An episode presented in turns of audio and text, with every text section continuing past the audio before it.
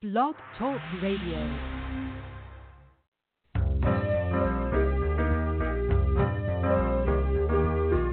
You're listening to Starseed Radio Academy, empowering Starseed to better serve the planet.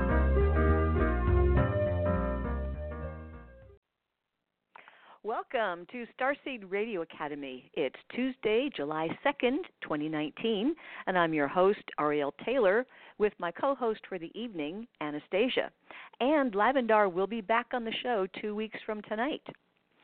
We have had a great response for our next Starseed Quest to Arkansas for August Harmonic Convergence, which will be um, August 16th through the 19th, but we still have a handful of spots available.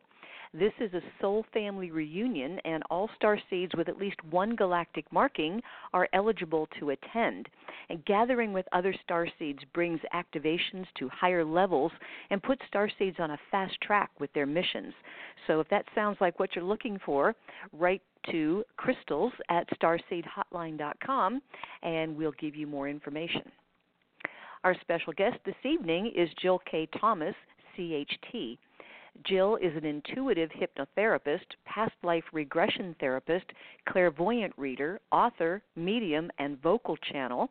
And her mission is to help clients move past limiting beliefs, discover their authentic selves, and create a life of peace and harmony.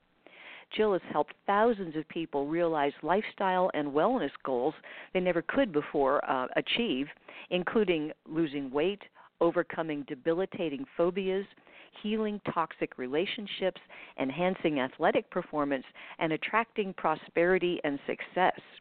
Among her many accomplishments, her most recent book, Tales from the Trance, published by Ozark Mountain Publishing, has received rave reviews from audiences and critics alike. Jill has also authored and published her well known weight loss books, Feed Your Real Hunger Getting Off the Emotional Treadmill That Keeps You Overweight, she has appeared on numerous radio shows and maintains her popular online blog, Confessions of a Hypnotherapist. And um, she has also um, her website, which you can visit, which is Soul Connect Hypno Therapy. Make sure I get that right. SoulConnectHypnotherapy.com, and there you can also find her blog at SoulConnectHypnotherapy.com forward slash blog.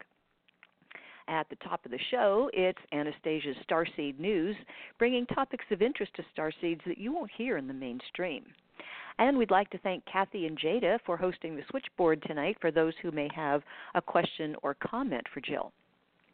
We have an online Starseed community at starseedhotline.ning.com, and it's a safe place to connect with other Starseeds thanks to Tammy's helpful dedication. You can download our shows on iTunes or right here on Blog Talk. And if you'd like to show your support of our program, please just click follow on our page here, and you'll get our weekly show notices so you know what's coming up if you enable those. Our main website is starseedhotline.com. The Stage 1 Starseed confirmations are based on Lavendar's discovery of star markings in your natal astrological chart, and the Stage 2 session is a one on one phone session available with Lavendar, Anastasia, or myself. If you have a birthday coming up, don't miss out on your 10 hours of power. You can find out when that happens by requesting your solar return timing. And please remember, if you want the stage two interpretation of that chart, you'll need to order it at least four months ahead of your birthday because it's best if you get it before your 10 hours, and we do have a waiting list. So, first up tonight, I would like to introduce Anastasia with her wonderful Starseed News. Oh, and oh, sorry, I was so I was so tickled about having the applause. I forgot to open your mic. well, you okay. would have heard me laughing. You know, it's just so humorous. I just start laughing every time you do that. I think it's so cute. Thanks yeah. so much. Well, oh, it's darling. Laughter's great. Well, laughter's great. Uh, it is great. It just makes you laugh. It's wonderful. Well, we've had a solar eclipse in South America today. There were thousands of sky watchers that gathered together to witness this solar eclipse. It began in the Pacific.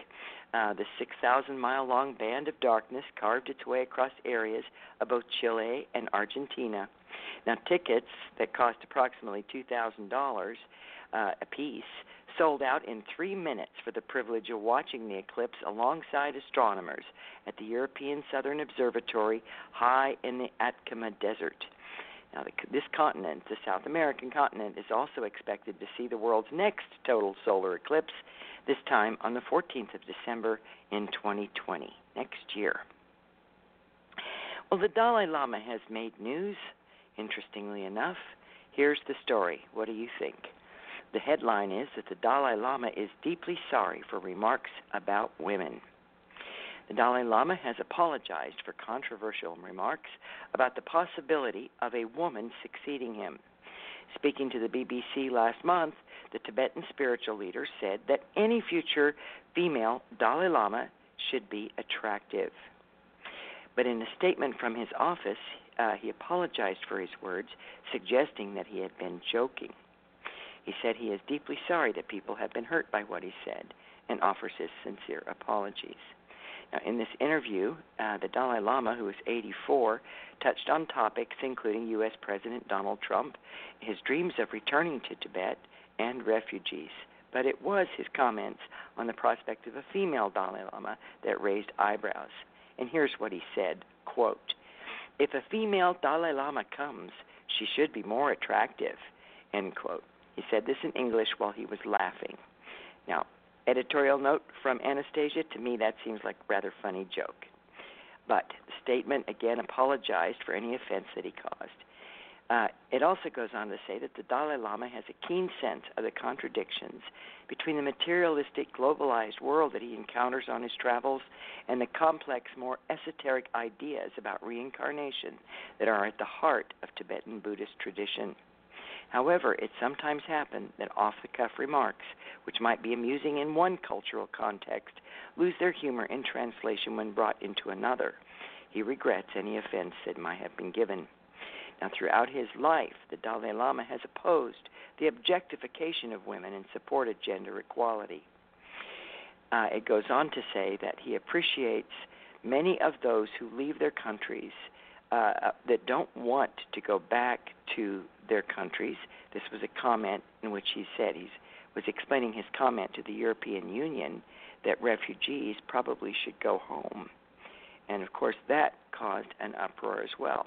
He also did not apology, apologize, excuse me, for his comments on Mr. Trump, who he said had a quote lack of moral principle end quote. All right. Well, we had a, an extremely large, rare tornado that hit southern Taiwan, hurt several people, destroyed some houses.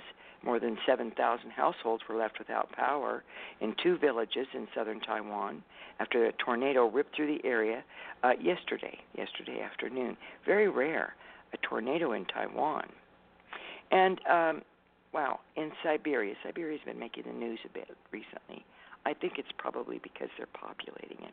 Anyway, uh, there have been seven people dead and thousands of people out of their homes because severe flooding uh, has has uh, happened in uh, Siberia. Uh, this has been caused by torrential rains that came into the area last week. Water levels uh, of some rivers quickly rose to more than two meters. State of emergency was declared with about oh 3,300 homes flooded, 10,000 people affected. 30,000 people were cut off from emergency electrical electricity supplies, and roads were, were damaged as well. Uh, photographs on the internet show that a lot of houses are submerged or nearly submerged, with just the rooftops showing. And uh, boy, in this headline is interesting and it's kind of concerning. Insect apocalypse. Bug watchers sound the alarm. Well, insects Eh, can you can you imagine are two thirds of all terrestrial species. If you've ever taken a biology class and they talk about how many bugs they are in, there are in the world, they'll tell you if all of the bugs could just hold still and stop, and you could stack them up, they'd be way up, probably shoulder high, maybe even over your head. But these bugs now, all of the bugs in the world, we think they'll never end. There's an infinite amount of them. Well, they've been dying off at alarming rates and they say that this can have disastrous impacts on food chains and all of habitats. Now, in February, there was an entomologist in Holland that published the first uh, study uh, or a, actually, it was a, a synthesis of 73 studies um, on bug studies around the world over the last 40 years. And he listed places from Costa Rica to southern France. And these researchers calculated that over 40% of the insect species are threatened with extinction. And, and every year, about 1% is added to this list. Uh, they say that the uh, main drivers appear to be habitat loss and land conversion to intensive agriculture and urbanization, followed by pollution, mainly from pesticides and fertilizers, plus invasive species and climate change. They go on to say we only became aware of the seriousness of this decline back in 2011, and every year since then we have seen it get worse. The total biomass of flying insects has plummeted by 76%. And they wrote the conclusion is clear. Unless we change our ways of producing food, insects as a whole will go down the path of extinction in a few decades. Holy moly. That's not Holy very long. Moly. No, it isn't. It isn't. And and as I do the research for this program, pull up uh, current events in the environment and earth changes, and it just seems like there is a perfect storm brewing. Truly, here's a case in point: oyster fishermen along uh, the New Orleans uh, coast, or actually in Mississippi. This is an, a story out of New New Orleans. Uh, oyster fishermen are saying that 100% of what they dredge up is coming up dead which is not only a serious hit to their livelihoods, but it could have lasting impact for years to come. Uh, some farmers are blaming a bloom of blue green algae, uh, but they're not saying of the definitive cause. There was no. That's what the farmers are thinking, but now a spokesman with the Department of Wildlife and Fisheries says as oysters die because the uh, river watersheds are flooding that this crisis is only beginning for the oyster industry because the flood, flooding is going to increase the algae. They are saying this is worse than the BP contamination because now there is no oyster reproduction. Take many years to rebuild oyster farms. And the Department of Wildlife Fisheries said that for public waters, uh, harvesting is down 80 percent and uh, for Louisiana, the governor requested a federal fisheries disaster relief. It's brand new to me. I had I had no idea. So the price of oysters will probably go way up if you like oysters. And um, there was a severe hailstorm in Guadalajara, Mexico. You might have heard this. I think it may have made mainstream news. Uh, that isn't where I got it, but uh, maybe you don't know about this, but Guadalajara, Mexico got five feet of hail. A heavy What? rain and hailstorm affected the municipalities of Guadalajara around, uh, in the, well, I don't know what time it was, in the afternoon on Sunday. In some streets, the accumulation of hail caused commercial trucks and private vehicles to be stranded, uh, buried up to their roofs, along with reports of fall, fallen trees. There's photographs on the internet of this hail. Five feet of hail. And then there was a hailstorm that damaged thousands of acres of Minnesota crops. That happened last week. It ruined thousands of acres of corn and soybeans, just ruined them. And in many cases, it's too late in the seasons for farmers to replant. One farmer said that we had corn and bean fields down to the dirt again. They were already growing and mature and wiped right out, right down to the dirt. Uh, and this, these are only two stories out of many hail is becoming uh, a topic of interest all over the planet. France has recorded its higher, uh, highest ever temperatures. Europe is melting in a heat wave. Their highest recorded temperature now, almost 115 degrees. They're having a struggle with it. Also in India as well. Uh, anyway, uh, there was an eruption of a Russian volcano that was dormant for almost 100 years. Now, here's the funny thing about it this Russian volcano is on an island in the northwest of Japan.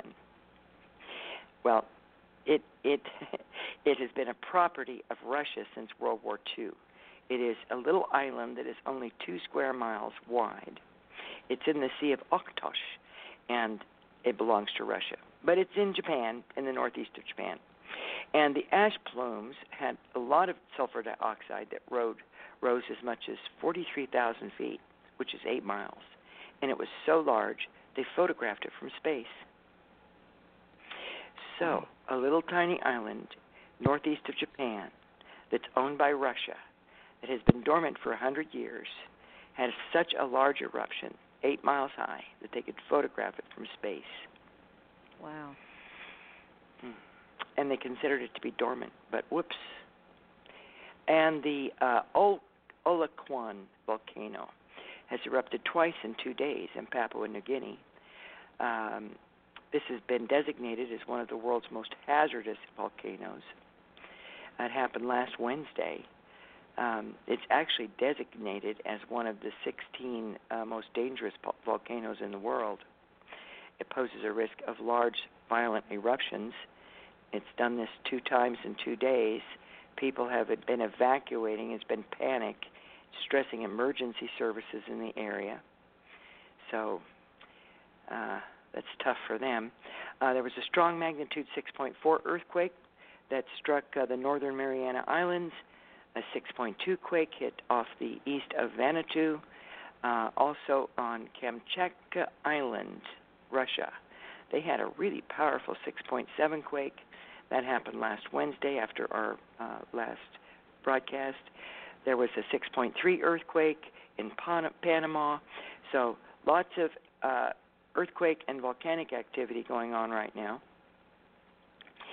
And as we turn our, our eyes toward Britain, they have a problem with insects, not having not enough of them in this case, but they are having a multiplication, an increase of Asian hornets. Now, these insects, which can grow to almost two inches long and have very dangerous stingers, have been found in record numbers on the island of Jersey in the UK. And now they're fighting to contain the spread of these hornets because uh, they're having understandable concerns that they will spread to the mainland. Now, just one of these foreign non native hornets eats up to 50 bees per day, and they're worried that their impact on honey production will be devastating. There were photographs of those on the internet as well, and they are enormous. It's, oh, wow. Good. Well, in the physics department, this is very interesting. This is one of those chin stroking stories. Physicists discover new optical phenomenon croissant shaped twists of light. Well, you know, what do we think we get when we add up a bunch of donuts? And, well, physicists kind of look at it like this, and they're calling this optical phenomenon a croissant and that is the result of brand new research that has revealed a never before seen property of light called self torque. This newfound characteristic of photons involves a twisting laser beam that, sp- that spins faster and harder, similar to a bit of dirt as it whirls down a drain. Odd behavior was, dist- was described last week in the journal Science. They say that it might help with improved communications technology or novel ways of manipulating microscopic objects.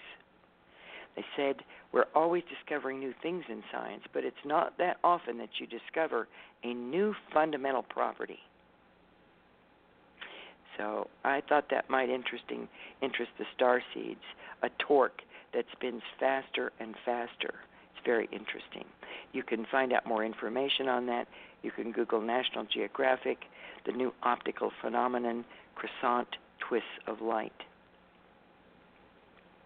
And Hmm. here is a study that indicates uh, scientifically the likelihood that there were lost continents on Earth.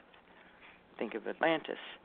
What they've done is a new radioactivity model of Earth's ancient rocks is calling into question the current models for the formation of Earth's continental crust, suggesting continents may have risen out of the sea much earlier than previously thought, but have been destroyed, leaving little or no trace. Scientists at the University of Adelaide in Australia have published two studies on a model of rock radioactivity over billions of years, which found that the Earth's continental crust was probably thicker much earlier than models exist today, with present and lost continents possibly present as far back as 4 billion years. Wow. Really something. Really something. And this is a really inspiring story about women. Indigenous matriarchs stand together in dark times is the headline.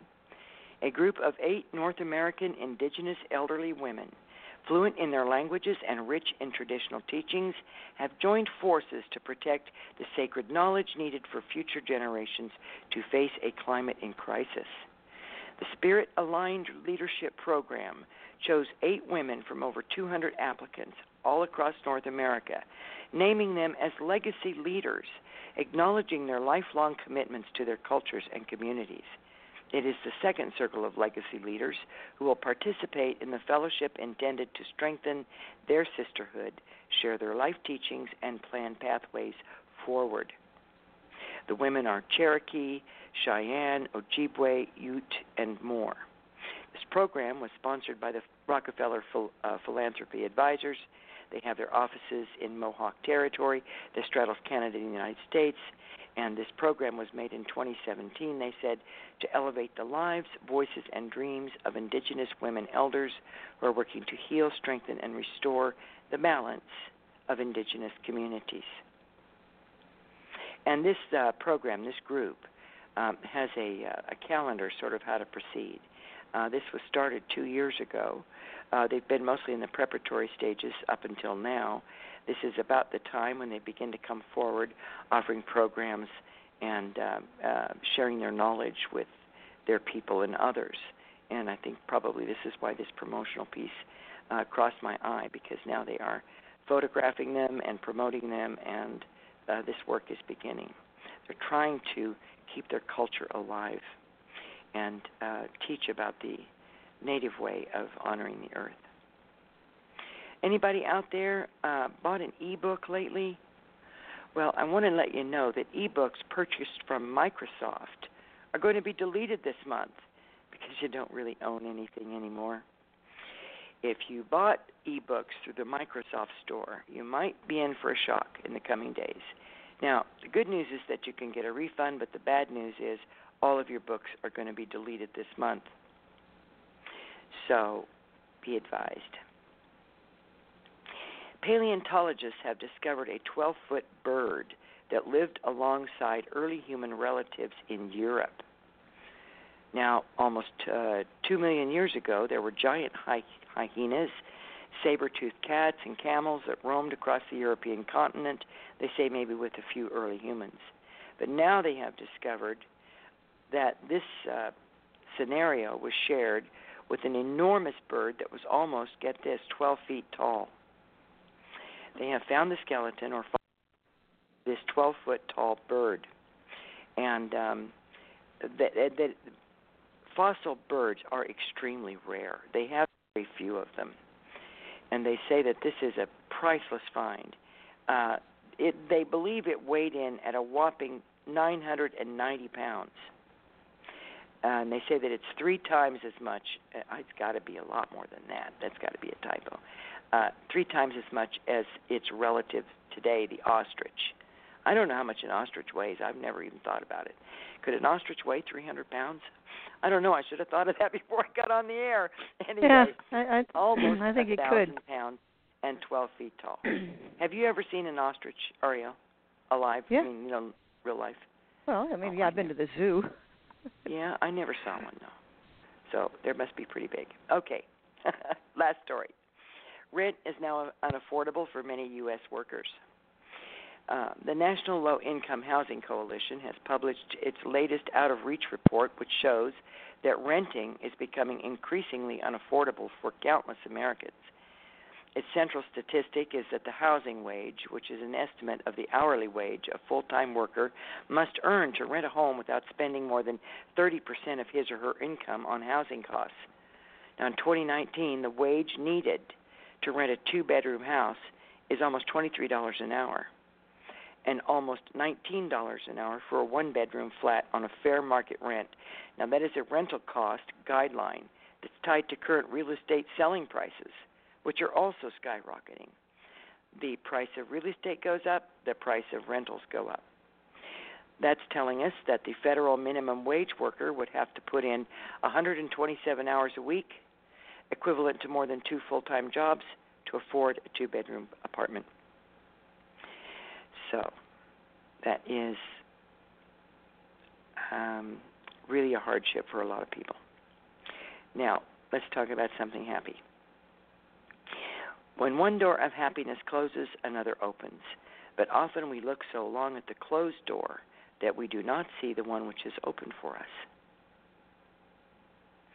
And let's try this. The good news is that the moment you decide that what you know is more important than what you've been taught to believe, you will have shifted gears in your quest for abundance. Success comes from within, not from without. And as all the star seeds know, um, what we think, how we project ourselves, energy matters. And as Ariel always says, spiral up. That's the best thing we can do for ourselves and everything around us. Thank you, Ariel. We'll get together again next week. Okay. Well, That's thank you so much, news. Anastasia, and we'll talk to you next week. Have a great 4th of July. Thanks, you all too. Okay. Bye bye.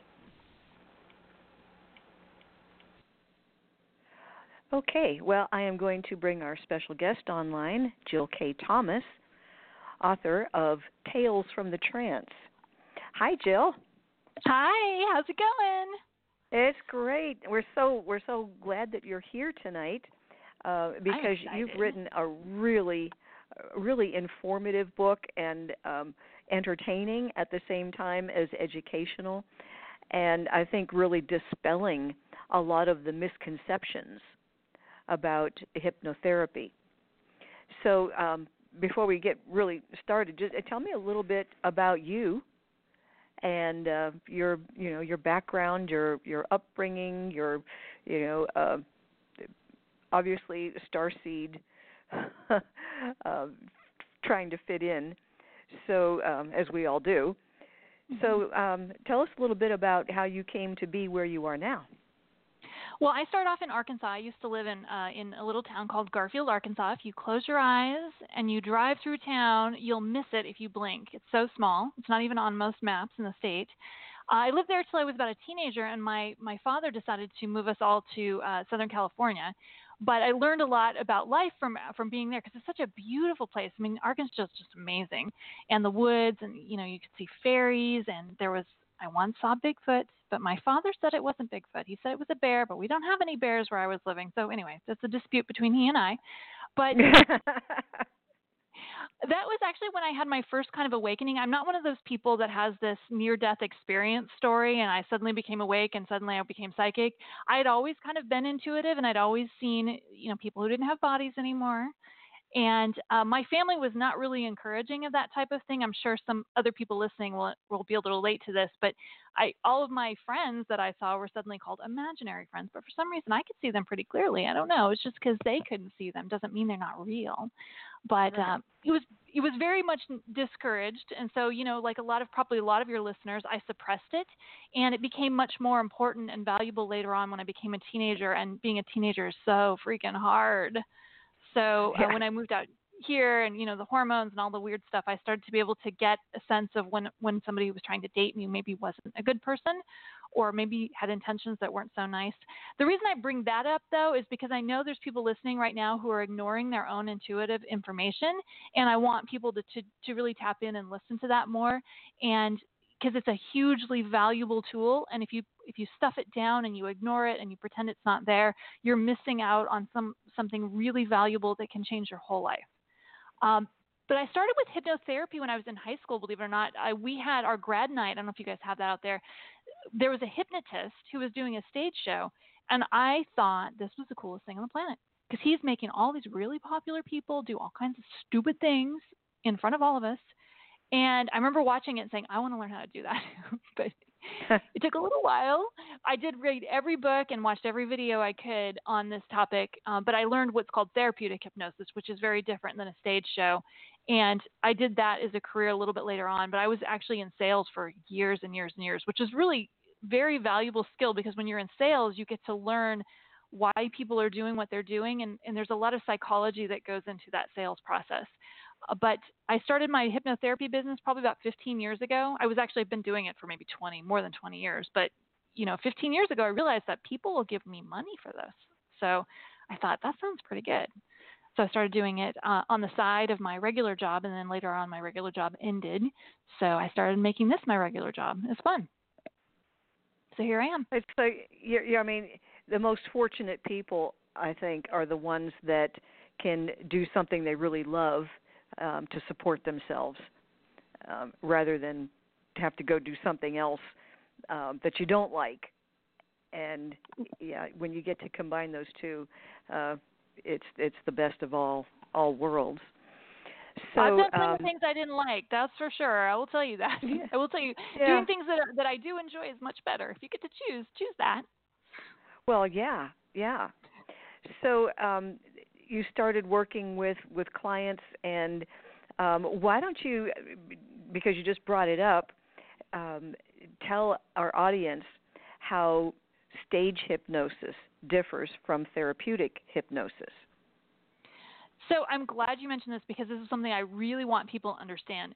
This the reason I really want people to understand this is because I get a lot of calls, particularly from engineer types, and I'm kind of an engineer type too.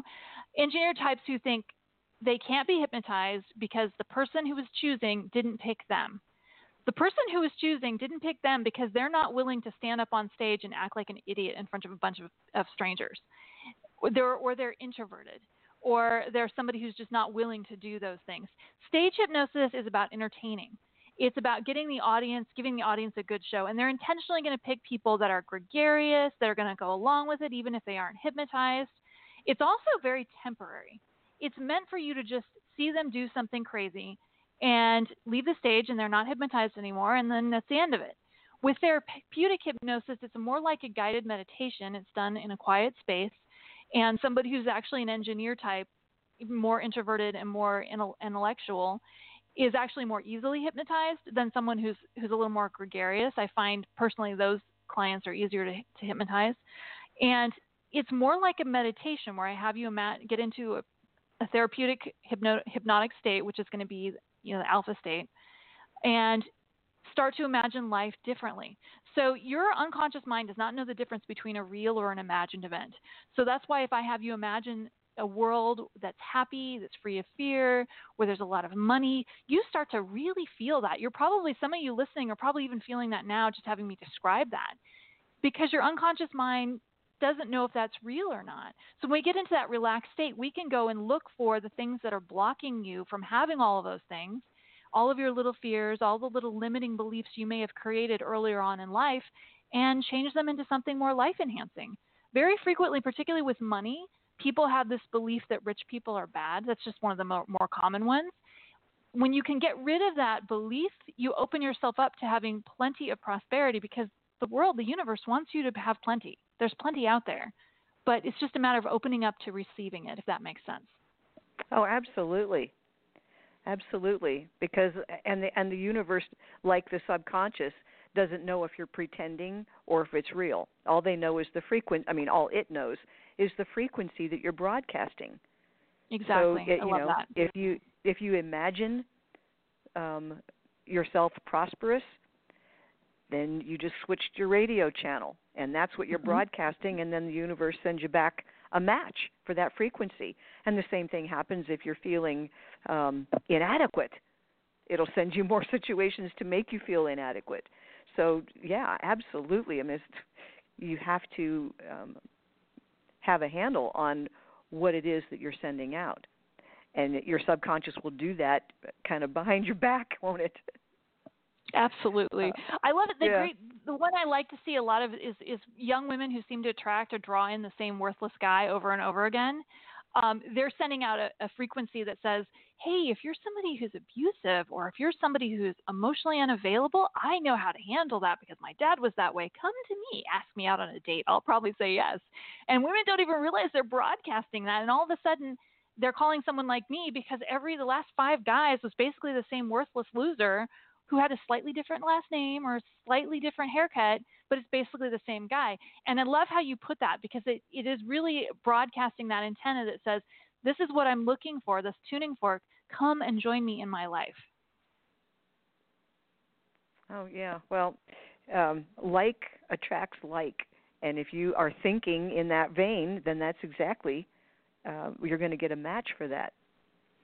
Unfortunately. So yeah, yeah. So um, any kind of patterns that are uh, repeating can be dealt with with therapeutic hypnosis. Absolutely. I love it when people actually have identified the pattern. A lot of times when they come in, they don't know what the pattern is, and I help them see it because just the act of talking to someone else, that other person can sometimes see things that we can't see because it's right in front of us. So the the example I just used with you know dating the same loser over and over again, a lot of times the women can't identify exactly what the qualities of this person are, but I can see it when they start to describe the same guy over and over again. I can say, oh, okay, well he's emotionally unavailable. Oh, he he hates women, or he doesn't respect you, or he's narcissistic. We're going to need to do some inner work with that client so that they can heal the reasons why they're drawing in or feeling more comfortable with that type of guy rather than the wonderful software engineer who's just going to adore them and give them everything they want. Right. They're kind of like a silent dog whistle. It is, unfortunately. you know? Yep. Yeah. That's, that's a great way of putting it. It's sad, but it's true. You're right. Yeah. Yeah. So, yeah. I mean, I know we've all had friends that that got stuck in that loop, but um there's always a solution if you can just reach out for it. Yeah. Absolutely. This so, does not have to be a death sentence. This is easily, I mean, I would say easily, this is usually fixing that within a few sessions, usually depending on what caused it. That I know that particular example, but there are other things that are even easier. Uh, particularly money issues, some of those are pretty easily cleared with just a just one or two sessions. Yeah, I know. When when people have always thought, well, there's the rich people and then there's me. When you put that division up there, um, and then you start getting an attitude, like you said, rich people are are you know they're they're bad, they're mean, they're they're unethical, or whatever you think that you you know you had somebody that was like that, and they just therefore everyone that has a lot of money is like that. That way, you can never manifest when you've got that kind of judgment about people that it's have tough. money.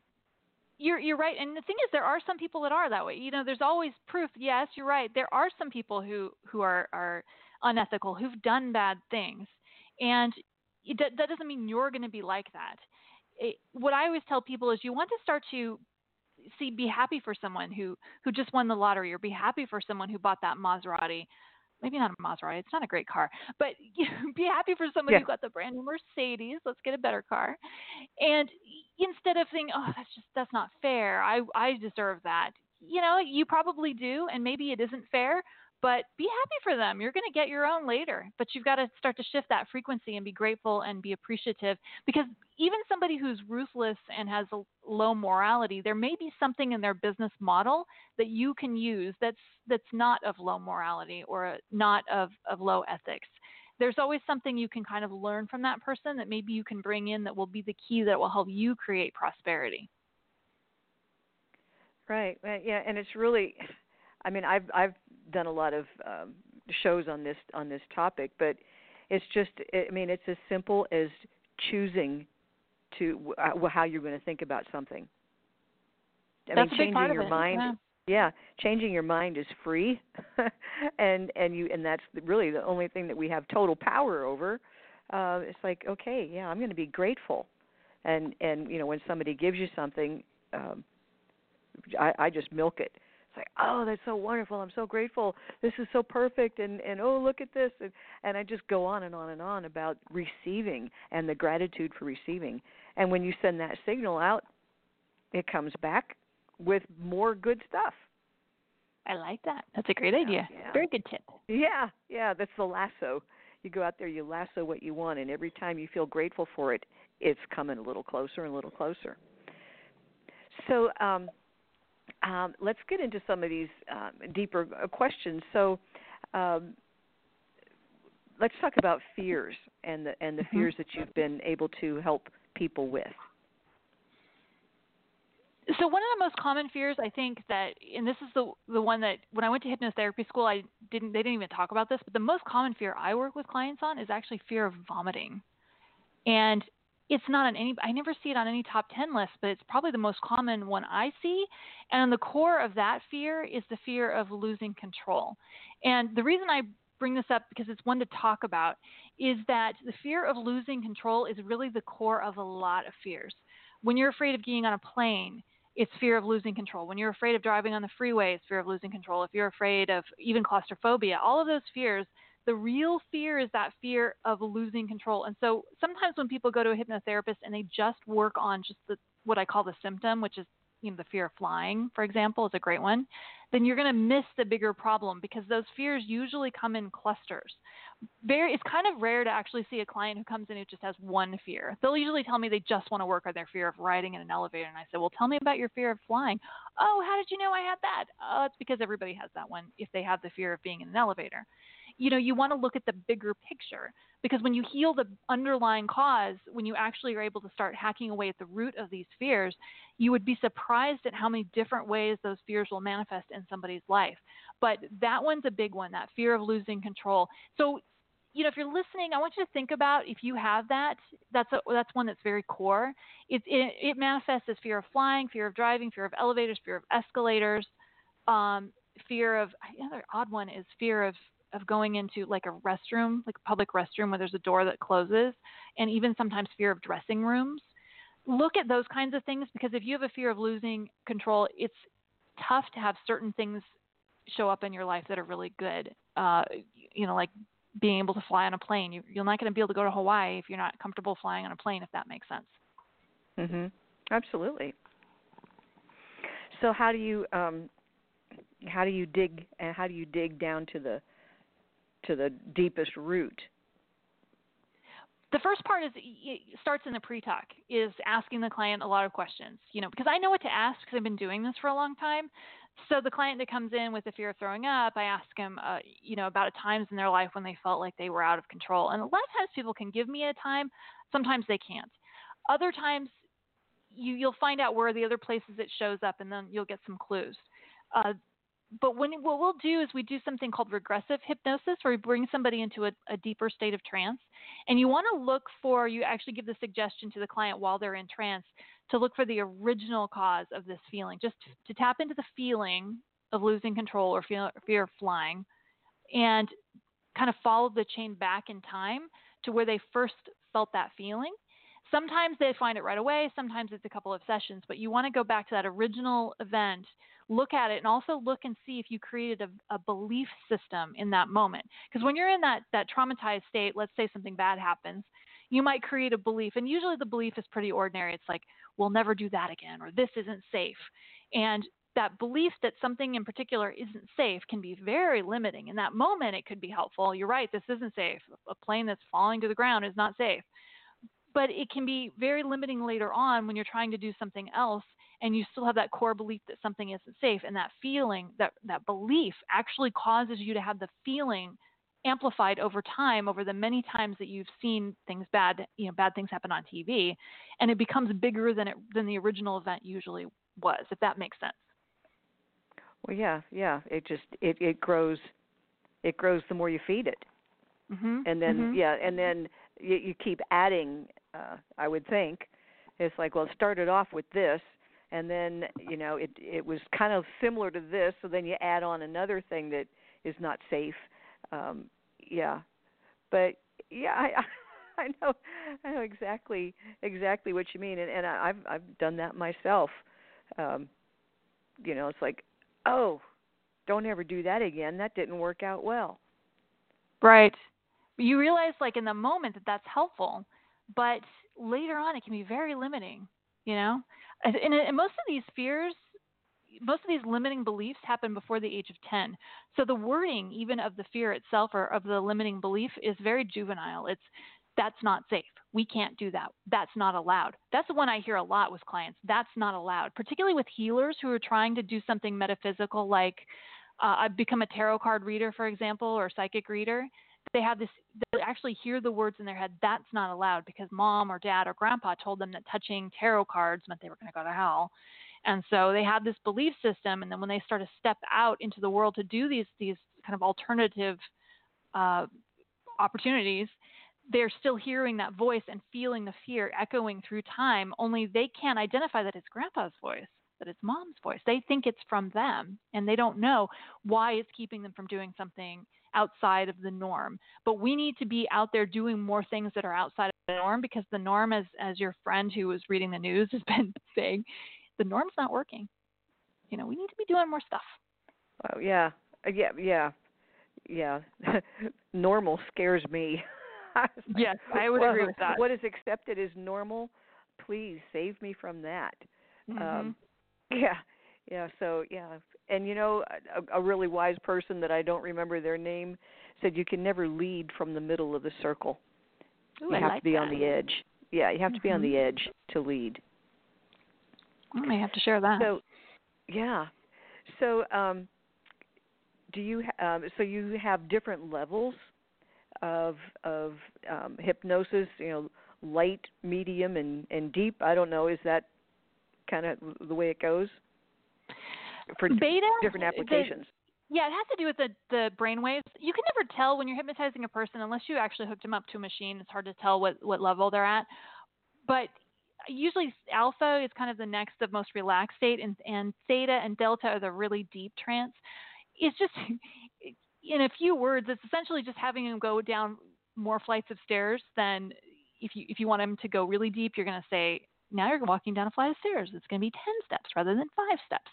I like to do a little bit deeper trance when I'm trying to work on on a fear, um, because it's a little bit easier to, to go back way back to age six or seven if they're a little deeper state of trance. But even a very light state of trance is easy.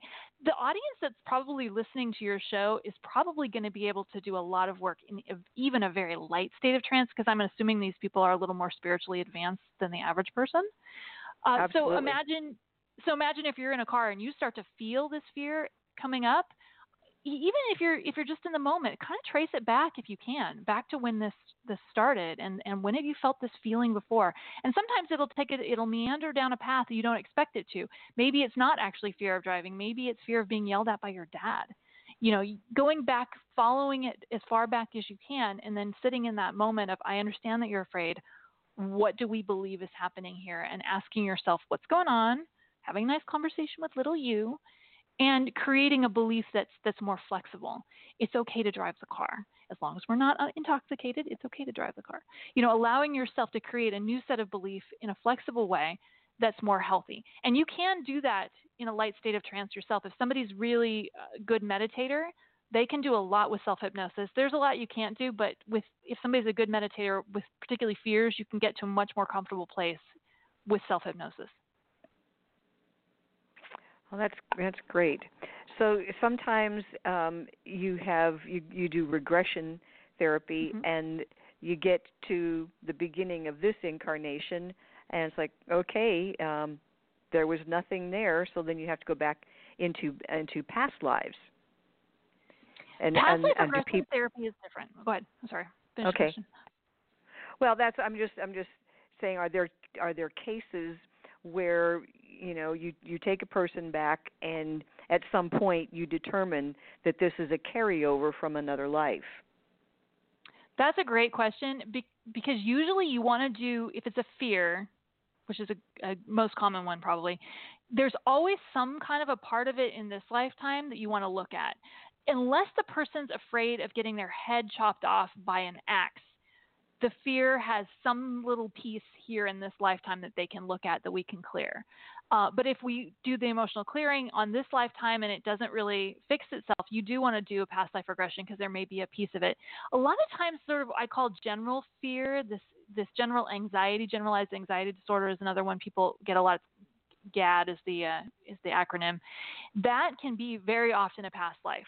And so, if a person's open to it, I do like to do past life regressions. And you'd be surprised how often generalized anxiety is a product of somebody who was in the Holocaust, somebody who was burned at the stake, somebody that was lost their head in the in the French Revolution, something like that. But usually, there's a, a nice chunk of it here in this lifetime we want to clear first, and then before we start exploring the past life. But there's a lot lot to be done in that past life regression therapy. But I always want to get the piece that's right here in this this lifetime first. Yeah. Well, that makes sense. You know, if you're going to if you're going to clean house, you start at one end and you work your way back, and then you just keep on going. Um, and that's, I'm sure, much a much more thorough way of approaching it. So, what's um, the most important thing that people need to know about this um, past life regression therapy? One of the things I really want people to understand is that it isn't the cure for everything. And I know somebody listening is like, no, that ruins it for me. People read Brian Weiss's book or Dolores Cannon's book, and those books are great. You should read them, they're awesome. And they think every problem that they have is a result of something in a past life. And that's, you know, there's seeds of it back there. But for me, practitioner and, and somebody who does past life regressions and regular hypnotherapy is that sometimes people use the past life as a way of, of running away from the problems that are happening right now if you're having a trouble in your relationship now in this current lifetime, there may be seeds in a past life, but we need to look at the patterns that are happening right here, right now, rather than going and running back to the time, medieval times, when you were still having these same problems with the same partner and exploring that. It's always important for people to see what's going on right in front of them rather than running away. The other thing I want people to know is that you there's different types of past life regression therapy. They don't have names, but there's different types. I personally know four different past life regression techniques. So, depending on what it is you want to know, if you want to go specifically and, and nose around in a past life and just want to look around and learn things, that's great. That's one way of doing it. Looking for a fear or phobia is another thing. The other ones, the the approaches that like Michael Newton um, and from the and also the Ravenheart Institute they the approaches that they take is more about going into the in between lives after you do a past life regression and understanding what it's like on the other side. So you want to be able to explore and ask if you're interested in getting a past life regression done. Ask the practitioner what types they do and what what experiences they should expect because I don't think people realize there's a lot of different ways to do this. Well, yeah, and and it would it, makes so much sense to me because some you know people it would seem to me anyway that if if there is a, a pattern that came from a past life um just like you know the, the woman who keeps picking the wrong man if that was a pattern in another life and she gets to this lifetime and hasn't um resolved that in the between space then she's going to keep doing that until she figures it out. It's just another it's an opportunity to learn and if you don't learn, then you get more opportunities. yeah. It's not nice that way, isn't it? Yes, that's true. No, it's not. It's not. I'd rather, you know, get it the first time and not have to keep, you know, going and doing it over and over and over again. So, mm-hmm. um but we do, I mean, uh, at least myself personally, I believe that we do reincarnate with the same clan. Uh, may not be exactly the same, but um, you know, from lifetime to lifetime. There's there's like clans, and they mm-hmm. come back and they do work together. So is this evidenced in your work as well? Absolutely, I would 100% agree with that. I would say my experience is that there's maybe three or four people that you pretty much always reincarnate with. You know, it could be your mom and your dad. Oftentimes, your your spouse, the partner you've got now, is very frequently part of the main cast. And then there's the extended cast, which is probably 10 or 12 people that you almost always see, but you don't always see sometimes they play certain roles and then there's maybe another 30 people that you'll see a lot but they're not every time. But there's always there's every session i've ever done with a client there's always maybe four people that just show up every every time. And a lot of times it is the spouse or it's the child that, that is your favorite child or it is the parent that you adore and or the great grandparent that shows up every single time in different roles. But yes i would 100% agree with that and a lot of times, unfortunately, that's why we'll end up connecting sometimes with a partner that's not really the best match for us because there's this instant, oh, I know him. And it's this memory, oh, I know this person, this recognition, oh, that was so great. And there's this, oh, feels like home. But that doesn't necessarily mean that person's supposed to be your spouse this time. Maybe they're just supposed to be a friend, or maybe they're just supposed to show you something. And so oh, I think sometimes, absolutely. yeah, sometimes I think bad matches come from that sort of deja vu thing. Well, I mean, we had a a, a conversation, uh, a, a friend of mine, about familiarity. And you meet someone for the first time, and they're so familiar. It's like I know them from someplace. They're so familiar, but just because someone's familiar doesn't mean that they're good for you. Abs- absolutely, they're just, they're just familiar. It's like, well, maybe you know, maybe this person killed me a hundred times, and that's going to seem familiar. yeah, but do you want to go there again? No.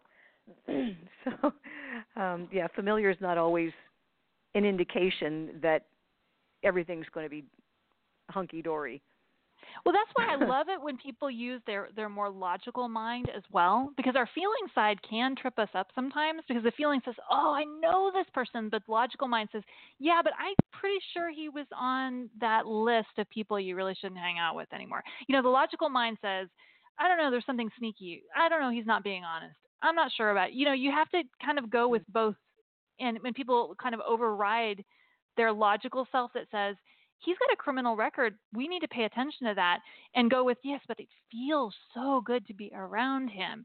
You know, I always tell people go with your your feeling, but sometimes you do need to use your logical mind as well, if that makes sense. Well, yeah, yeah. I mean, you have to have a balance mm-hmm. because you you can't have all feeling and you can't have all logic.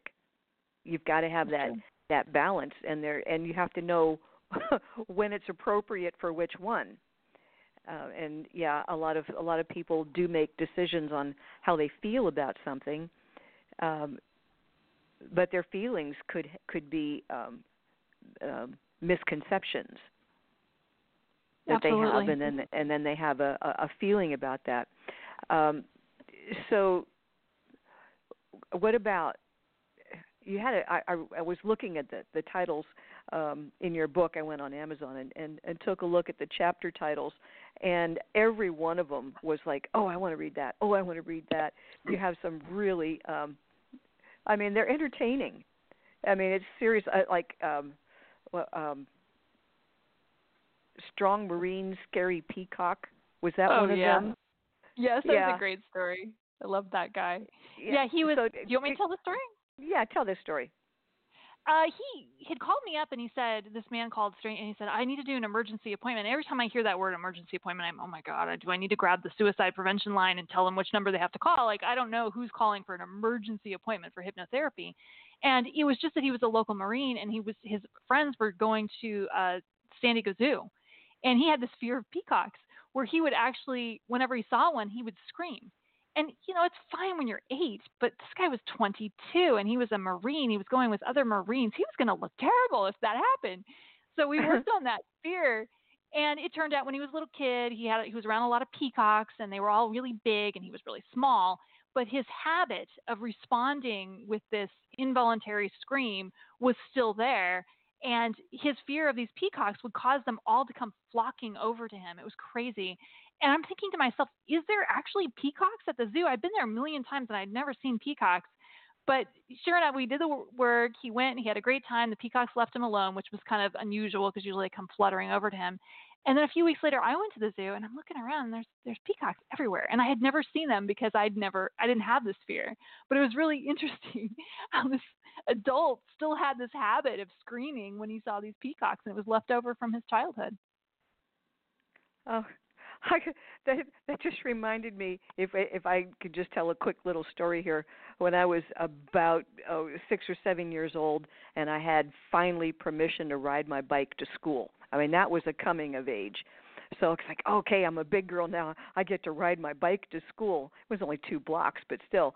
And I went by the neighbor's house, and they had a pet crow. Jim and and Jim was flying right beside me on the bike and then decided to land on my head. And here's Aw. this crow on top of my head digging his claws in trying to hang on and I kept trying to like duck my head to to get out from under him and he hang on tighter. And it's like and then I'm and then I had a roommate that had a parrot and I was like, "Oh no. what do I do?" Um, you know, I mean, I I was able to deal with that, but it's that stuff stays with you. And it's like, man, if a Mhm. bird starts flying at me, I'm going to duck, just like I did when I was six or seven. But I you know what? If I love we- birds. if we worked on that, what I would the approach I would take is I would help you to see how magical that was because who has a crow land on their head? Nobody has that. You got to have Yeah. that experience. Nobody gets that experience. How cool is that? That's magic. Yeah, yeah. That's part of that reframing that that you do when you start to change how you. I mean, even me describing it that way, you feel differently about that. Imagine if you were in trance. Mm-hmm. And instead of feeling fearful, you're suddenly feeling like this is the coolest thing ever. Who gets a peak? I got a crow on my head. Nobody gets that. You know? yeah, I had a crow for a hat. There you go. yeah. But I could just imagine people looking out their windows seeing this little girl riding down the street with the crow sitting on her head. I mean, yeah, you're right. That that doesn't happen every day. but he was a pet crow, so he probably, you know, had been sitting on other people's heads as well. But that the peacock story just reminded me of that. So, um, what are some of the other um, maybe interesting uh, things and stories that you've come across in uh, in in past life regressions, like you know fairies and aliens or animals? Ooh. I've had fairies, aliens, and animals. Which would you Oh, prefer? really? Let's start with fairies. Oh yeah, I uh, I taken my past life regression training, and I'd never been warned that people could be. I was warned that people usually aren't animals in a past life, but I'd never been warned that people are fairies.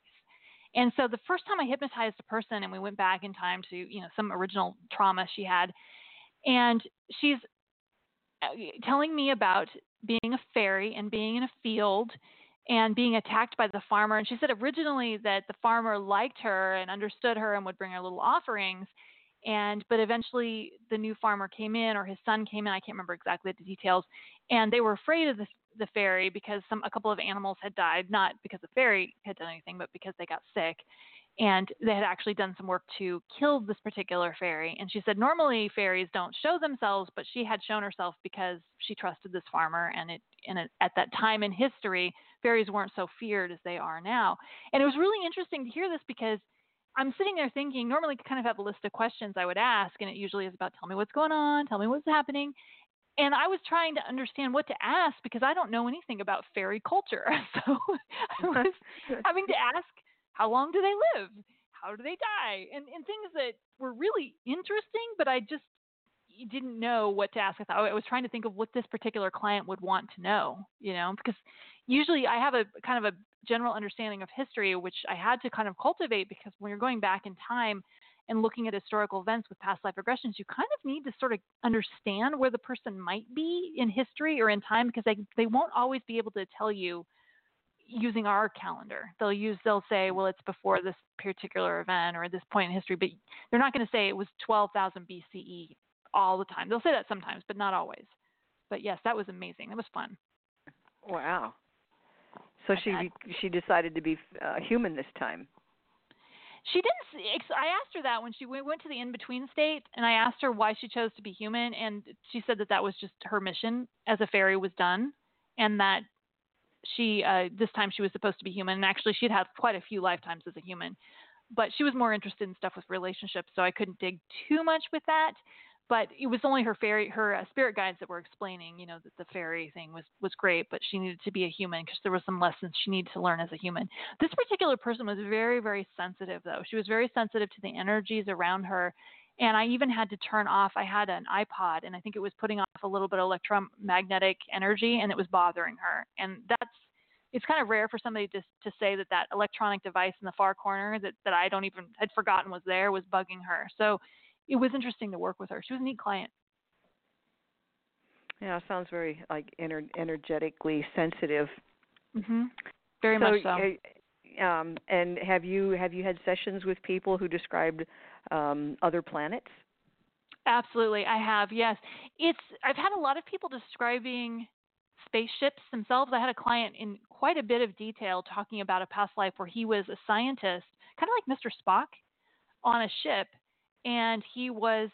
This was his workstation, so he lived and worked on the space station, and he was to explore other planets, and they were looking at energetic fields, and he was describing kind of the energetic fields around the Earth, and they were studying that and that was one of his jobs was to sort of understand the fluctuations of the energies that were going to earth. Now this was i tried to get a timeline from him. It sounded like it was around 2000 years ago so it wasn't yesterday that he had been an alien on this ship des- describing the earth energies.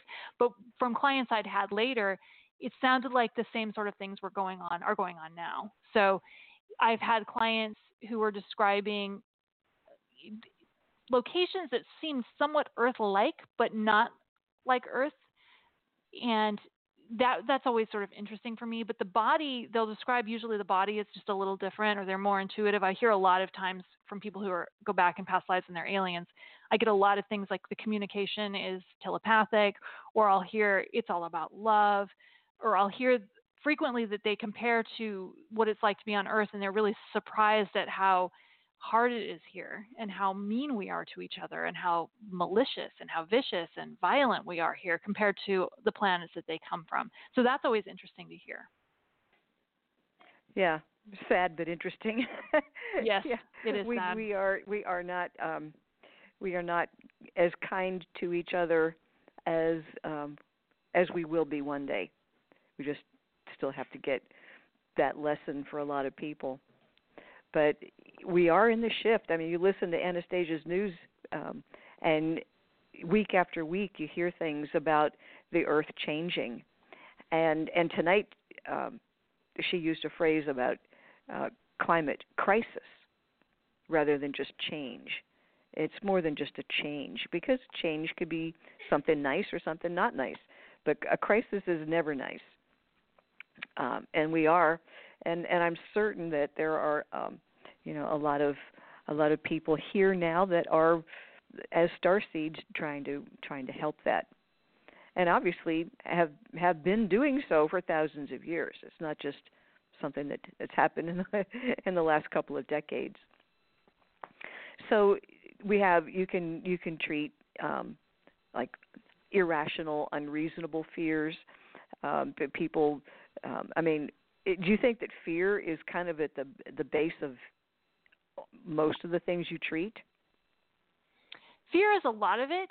I I, I bring that one up because it, it's one of the things that holds people back a lot uh, if somebody wants to become a higher level in their career and they're afraid of public speaking, but they're going to have to give a presentation every week if they get this promotion, that's going to keep them from even applying for this job. I fear is not at the core of everything. I feel like most of what I do involves patterns, uh, unhealthy patterns, breaking patterns, but there's there's often a fear element with it.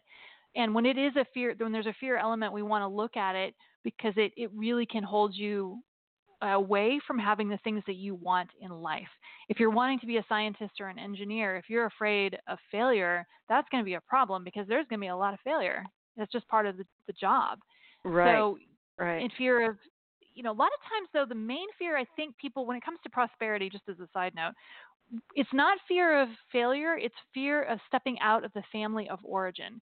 So if you grew, if anybody grew up poor, and I did, if you step into a prosperity level that's much higher than what you used to than what your family's used to there's a little bit of a fear there. Maybe they're not going to love me as much. Maybe they're going to ask me for more money. Maybe they're going to be wanting things from me that they didn't before. And it's also uncomfortable at this level let's say you went from making thirty thousand a year to making one hundred and fifty thousand a year, it's a whole different set of friends. It's a whole different set of problems you might not be familiar with. And so I think people's fear of this sort of unknown and this new level is one of the things that keeps people back in their career, especially. But it, it frequently, sadly enough, has to do with the family of origin being afraid of stepping out of the norms that are expected of you in that level. That's an interesting term. I hadn't heard that before. Family of origin, uh, mm-hmm. which is just you know basically your roots and and and I have often said that uh, people always go back to what they know. They, mm-hmm. You know what they're familiar with, what they know, what the, what you know, and stepping outside of that, they might do it for a little while, and a lot of people just they got to go back to to what was familiar, not because it was wonderful, but at least it was familiar. And I was like, well, that's pretty sad. Um, and what about um, I mean, we've talked a lot about prosperity, but um, people that have a social anxiety, mm, more than I just more than just public, yeah. more than just public speaking, but just almost you know debilitating um, to be in a social situation. I when I saw that movie, I don't know if you guys have seen this one, Forty Year Old Virgin. I laughed because I get a lot of 40 year old virgins in my office you know, software engineers, scientists, people that are more introverted who it just never happened for them to have relationships because they have all this social anxiety. That's a big deal. And if you have that problem, please get some help because there's it's the, the reason I say this is because it's such an easy fix. I mean, literally one or two sessions, and you are going to be much more comfortable. I'm not saying you're going to be the life of the party. If that's not your personality, it's just not going to happen. But you can get to a place where you feel comfortable enough to ask someone on a date, to make a new friend, to be at a party and, and enjoy it. Maybe not, maybe it's not your favorite thing to do, but to be able to function socially. But I highly encourage anyone who has that to get help because it, it's debilitating and honestly, it is just one of the easiest things to clear. and I do that all day long, and it's so quick to get rid of it. And I just hate to see somebody suffer with something that's just so easy to fix. If that makes sense, that one bothers me. Oh, oh, sure, sure. Yeah, I mean, I mean, even um, um, well, prosperity or lack of prosperity, that's easy to fix too. But um, a lot of when it comes to like money and possessions, it seems that uh, a lot of people are really fixed. And it's like you know if you could just change your mind you can change your bank account. I agree. Uh, but well, people get in their head that that's not that that's not possible that it can't be fixed or that going to hypnotherapist for social anxiety is just too woo woo for them you know? It it's asking for help is hard for somebody who's who's got social anxiety admitting that they have a problem. Even people getting people to even talk about their financial situation particularly if there's any kind of debt that's that's like pulling teeth even in my own office where they've paid me for my time. You know sometimes uh-huh. it's really embarrassing and it's uncomfortable and it's awkward but but know that if you can get past that you can really heal it and it doesn't have to be a, a lifelong sentence if that makes sense. Right. Well it does um, I just I just saw a um, a text here from one of our producers uh, with a with a question. So is it okay if I um, yeah. ask a question from her? Okay. So um, with the with the gr- regressions that you've mm-hmm. done, um, is the the overall um, result or theme about raising a vibration? That's a great question because that is absolutely what's happened. When I, especially when I have them talk to their spirit guides, because people always want to know what is my life purpose, and nine times out of ten, and keeping in mind that the kind of person that's going to come for a past life regression and spend three hours going into deep trance to understand themselves, they're already spiritually pretty advanced anyway. But what I'm hearing over and over again is that they're here to heal the planet, that they that it's a mission they agreed to, that when they got here, they didn't realize it was going to be this hard, but they agreed to do this, and their intention is to help to bring the vibrational frequency of the planet up higher and to help disseminate love. Usually, it's not an essay, it's usually simply, I want, I'm here to help people learn about love, or I'm here to help people learn about themselves. And the how, oftentimes, the person who comes to the earth gets to choose how but the ultimate mission is about bring, raising the vibration and raising the consciousness level. And I cannot tell you how many times I've heard, I didn't realize it was going to be this hard. I just didn't realize how awful people are. I just didn't realize how difficult of a challenge this would be. And I think some of these beings from another planet, inter, interplanetary beings, are a little naive when they get here. They think, oh, I'm going to be able to help people and this will be great. And I agree to this mission. What a special honor. And they get here and it's, this stinks. Like this is hard here. And very frequently I will hear that from people. But yes, absolutely. More and more beings are incarnating on this earth who originated from a different planet and they're here to raise the vibrational frequency and just get comfortable because there are aliens among us. You might even be one of them and it's going to be just fine. Yeah. It's just fine. yeah. Yeah. Well, there's there are star seeds all over the planet.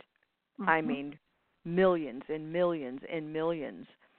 And you know we just have to hold steady. And even though the third dimension um, is harsh and people are nasty and judgmental um, there are as many people who are beautiful um, loving kind compassionate but they're not on tv that much. That's true. That's kind of sad isn't yeah. it? Yeah. Yeah. Yeah. Yeah it is and you know, and I, I when I walk my dogs at night in the neighborhood, and a lot of people you can see in their living room, it's you know the TV's on, the TV's on, the TV's on, and you get a sense of the uh, uh, I don't know what to call it. It's like an insidious um, web of feeding people with with television misinformation and mis you know misconceptions fake news. Mhm. Uh, yeah, and it just and it's part of our job here to just ignore the fake news and love them anyway. Well, I love anyway. what, what she said in the very beginning of the show about the Dalai Lama story when he when she reads the quote. To me, it's obvious he's joking, and love the but it isn't it interesting how the media took this beautiful message about yeah next one needs to be prettier than me you know he took this beautiful joking message from this higher level being and turned it into something ugly and anti-feminist and tore him apart and here's someone who's really wants to help the planet so i love what you just right. said about how we're just not seeing those people on tv this is one of the reasons why yeah. Oh, when she and she quoted him directly. Um, I just hope she's more attractive, not than other women. I mean, I I inferred than than him. He was he was yes, you know, right. um, joking about himself. Hope they're prettier than me, but right. that's not what he said. Um, he just said, "I hope they're more attractive." He just didn't add the than me, but that's what he meant. And mm-hmm. it's like, geez, oh man, you know, uh, the media will they'll just try to sensationalize everything. That's why I keep my TV off like 23 hours a day. You're so, smart. Um, yeah, well, uh, it just I mean the marketing. I mean, talk about you know subliminal, getting down into your subconscious. Marketing is it's the devil, you know. Um, I would and, agree and, with that. Yeah. Yeah. You know, they they they they try to uh get you to believe something so that they can have your money. And, I think uh, yeah. What I see with a lot of times, and I, I'm a firm believer that this weight loss problem is really one of the reasons it's so insidious is because it's going after women, it's targeting after women. So if we make women feel bad about themselves, because marketing companies have figured out that 95% of purchases are made by women.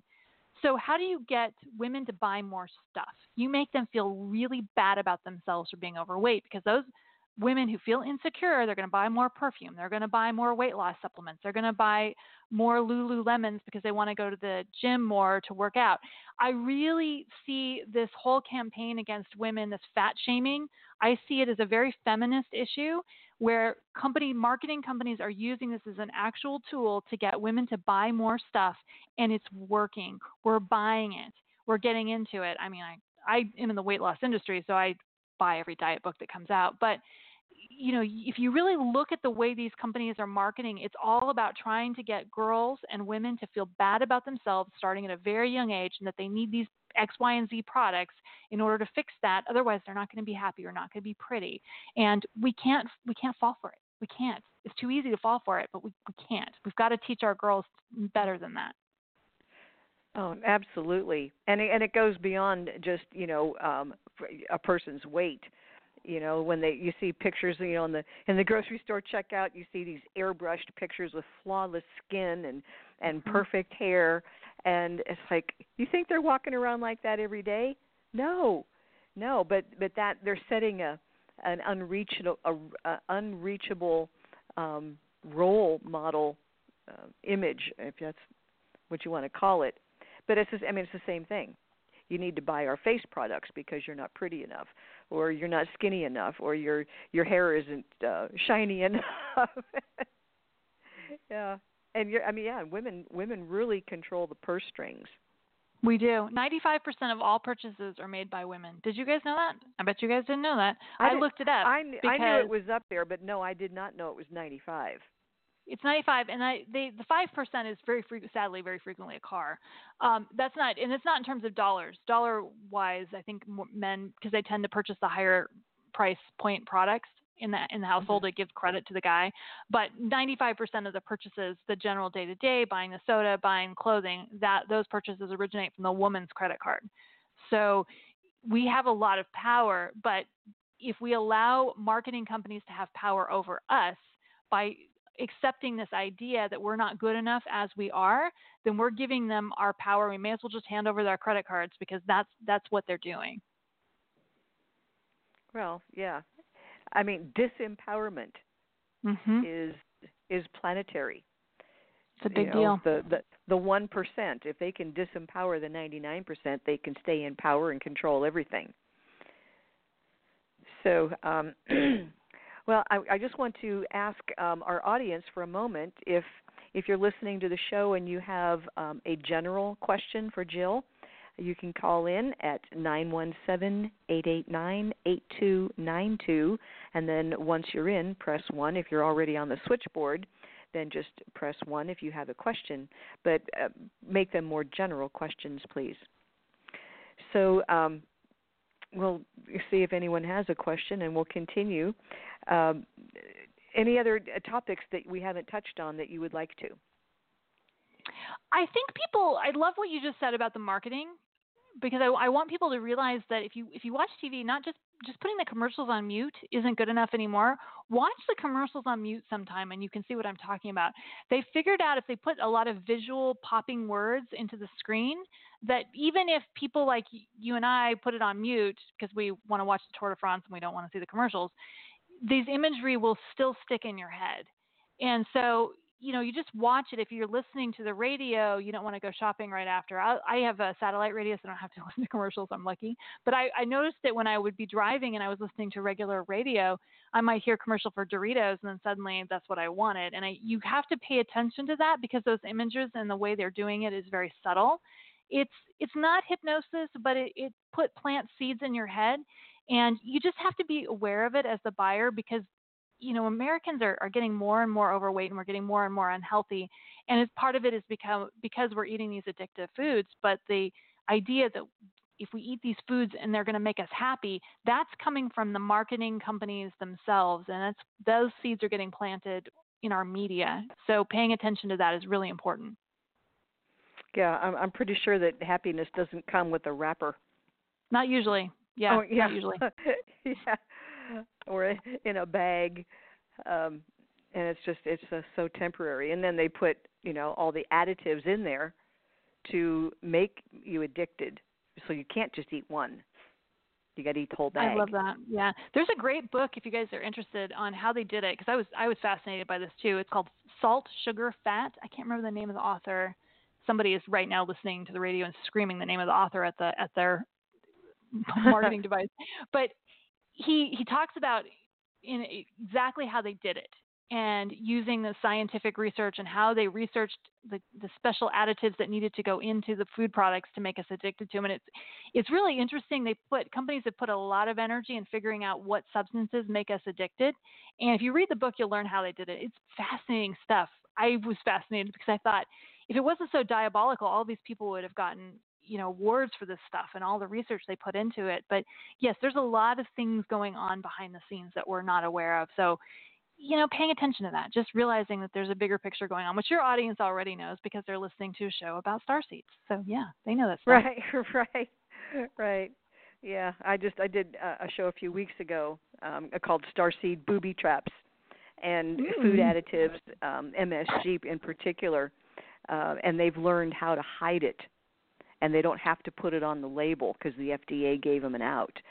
Um, so you can you can eat something, and if it just like God, I have another one of those, you better be suspicious. You know, if it's if it's irresistible, because yeah, I mean, and uh, you know, oh, we could go on and on and on about our food supply and how it's making us sick, and then they give us pharmaceuticals for something that shouldn't have been there in the first place.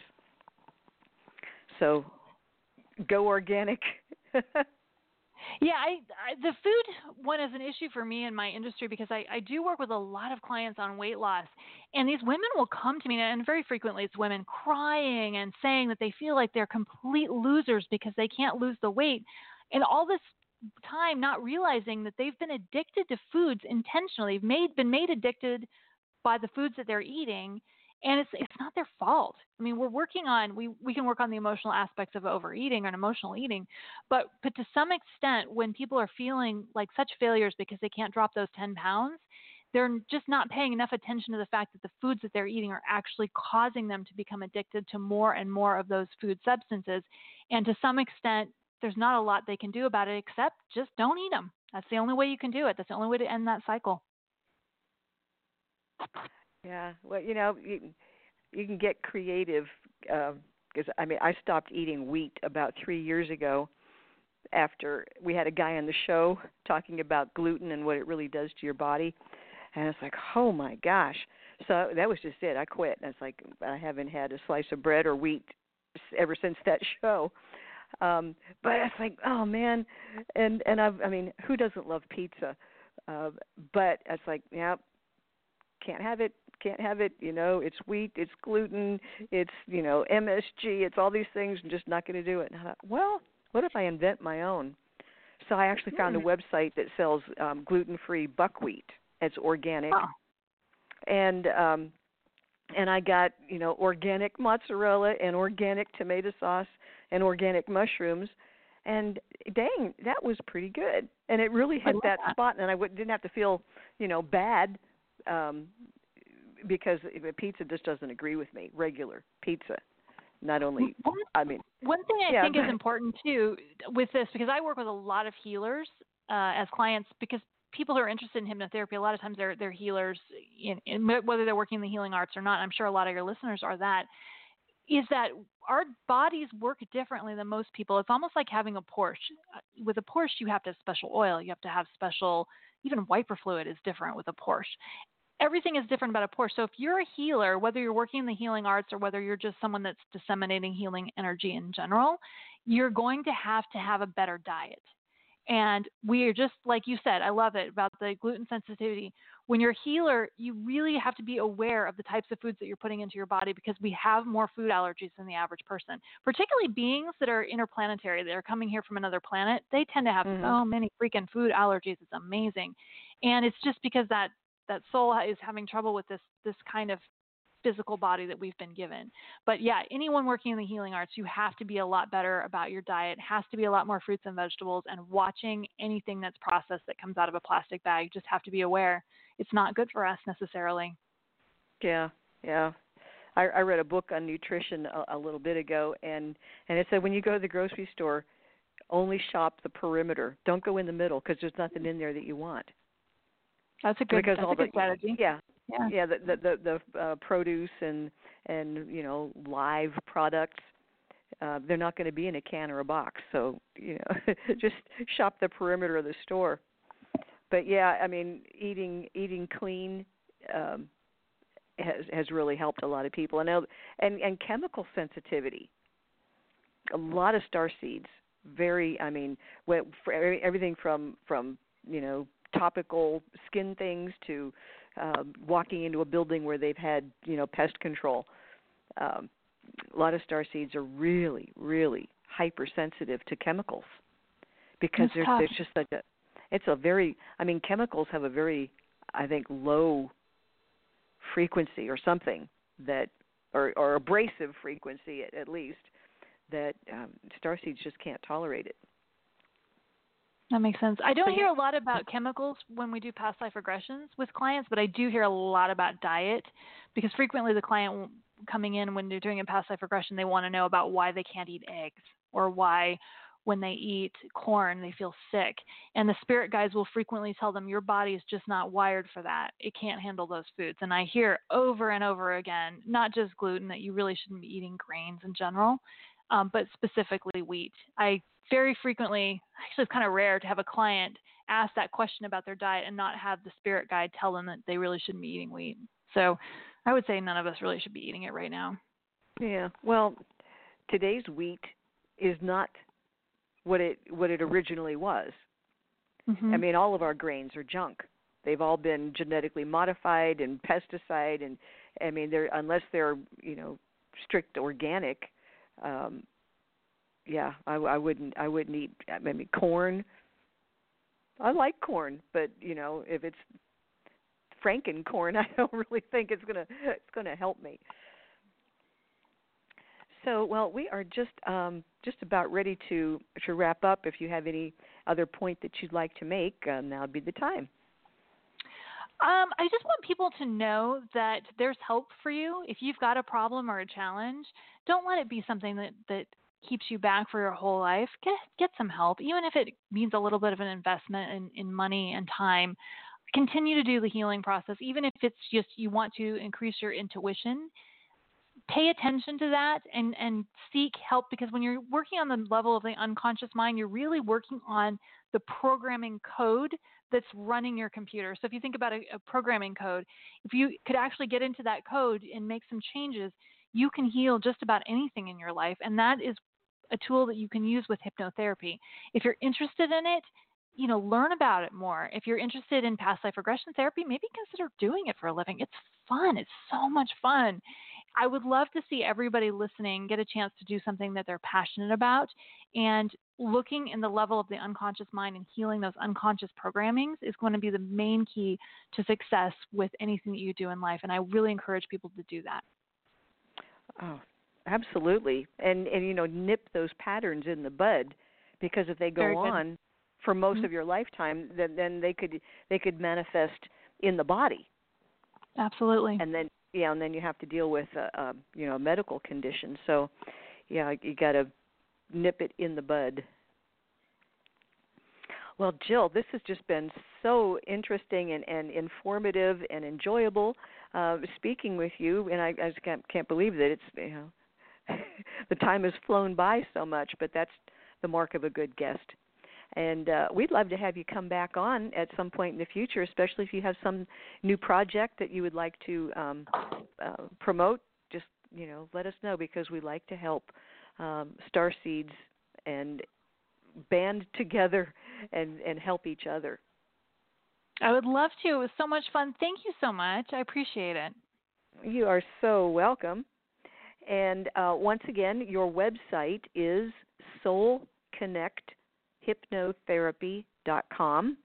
And if you put a, a slash uh, uh, forward slash blog after that, you can also um, keep up with Jill's blog. And um, your book, Tales from the Trance, is your newest book. And you know, when I saw it published by Ozark Mountain, I thought, that's in Arkansas. Yes, and that's it where is. we go. Yeah, we go to Arkansas four times a year for the energy that's that. there. Yeah. Yeah, and then place. um, you, your um, your very well known and popular weight loss books, Feed Your Real Hunger, and those are um, on your website as well as Amazon mm-hmm. and other other outlets.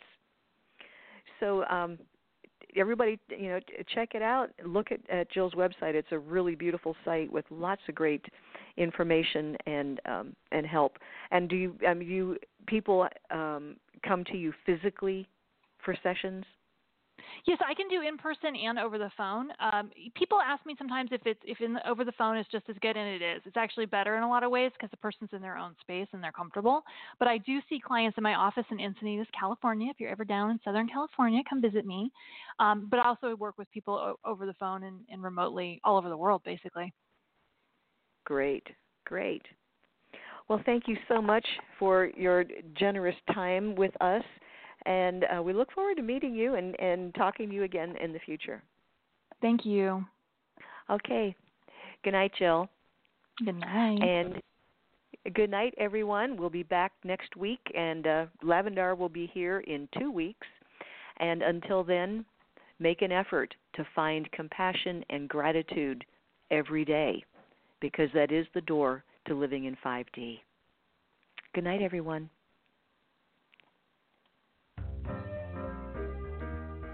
You've been listening to Starseed Radio Academy. Visit our website at www.starseedhotline.com.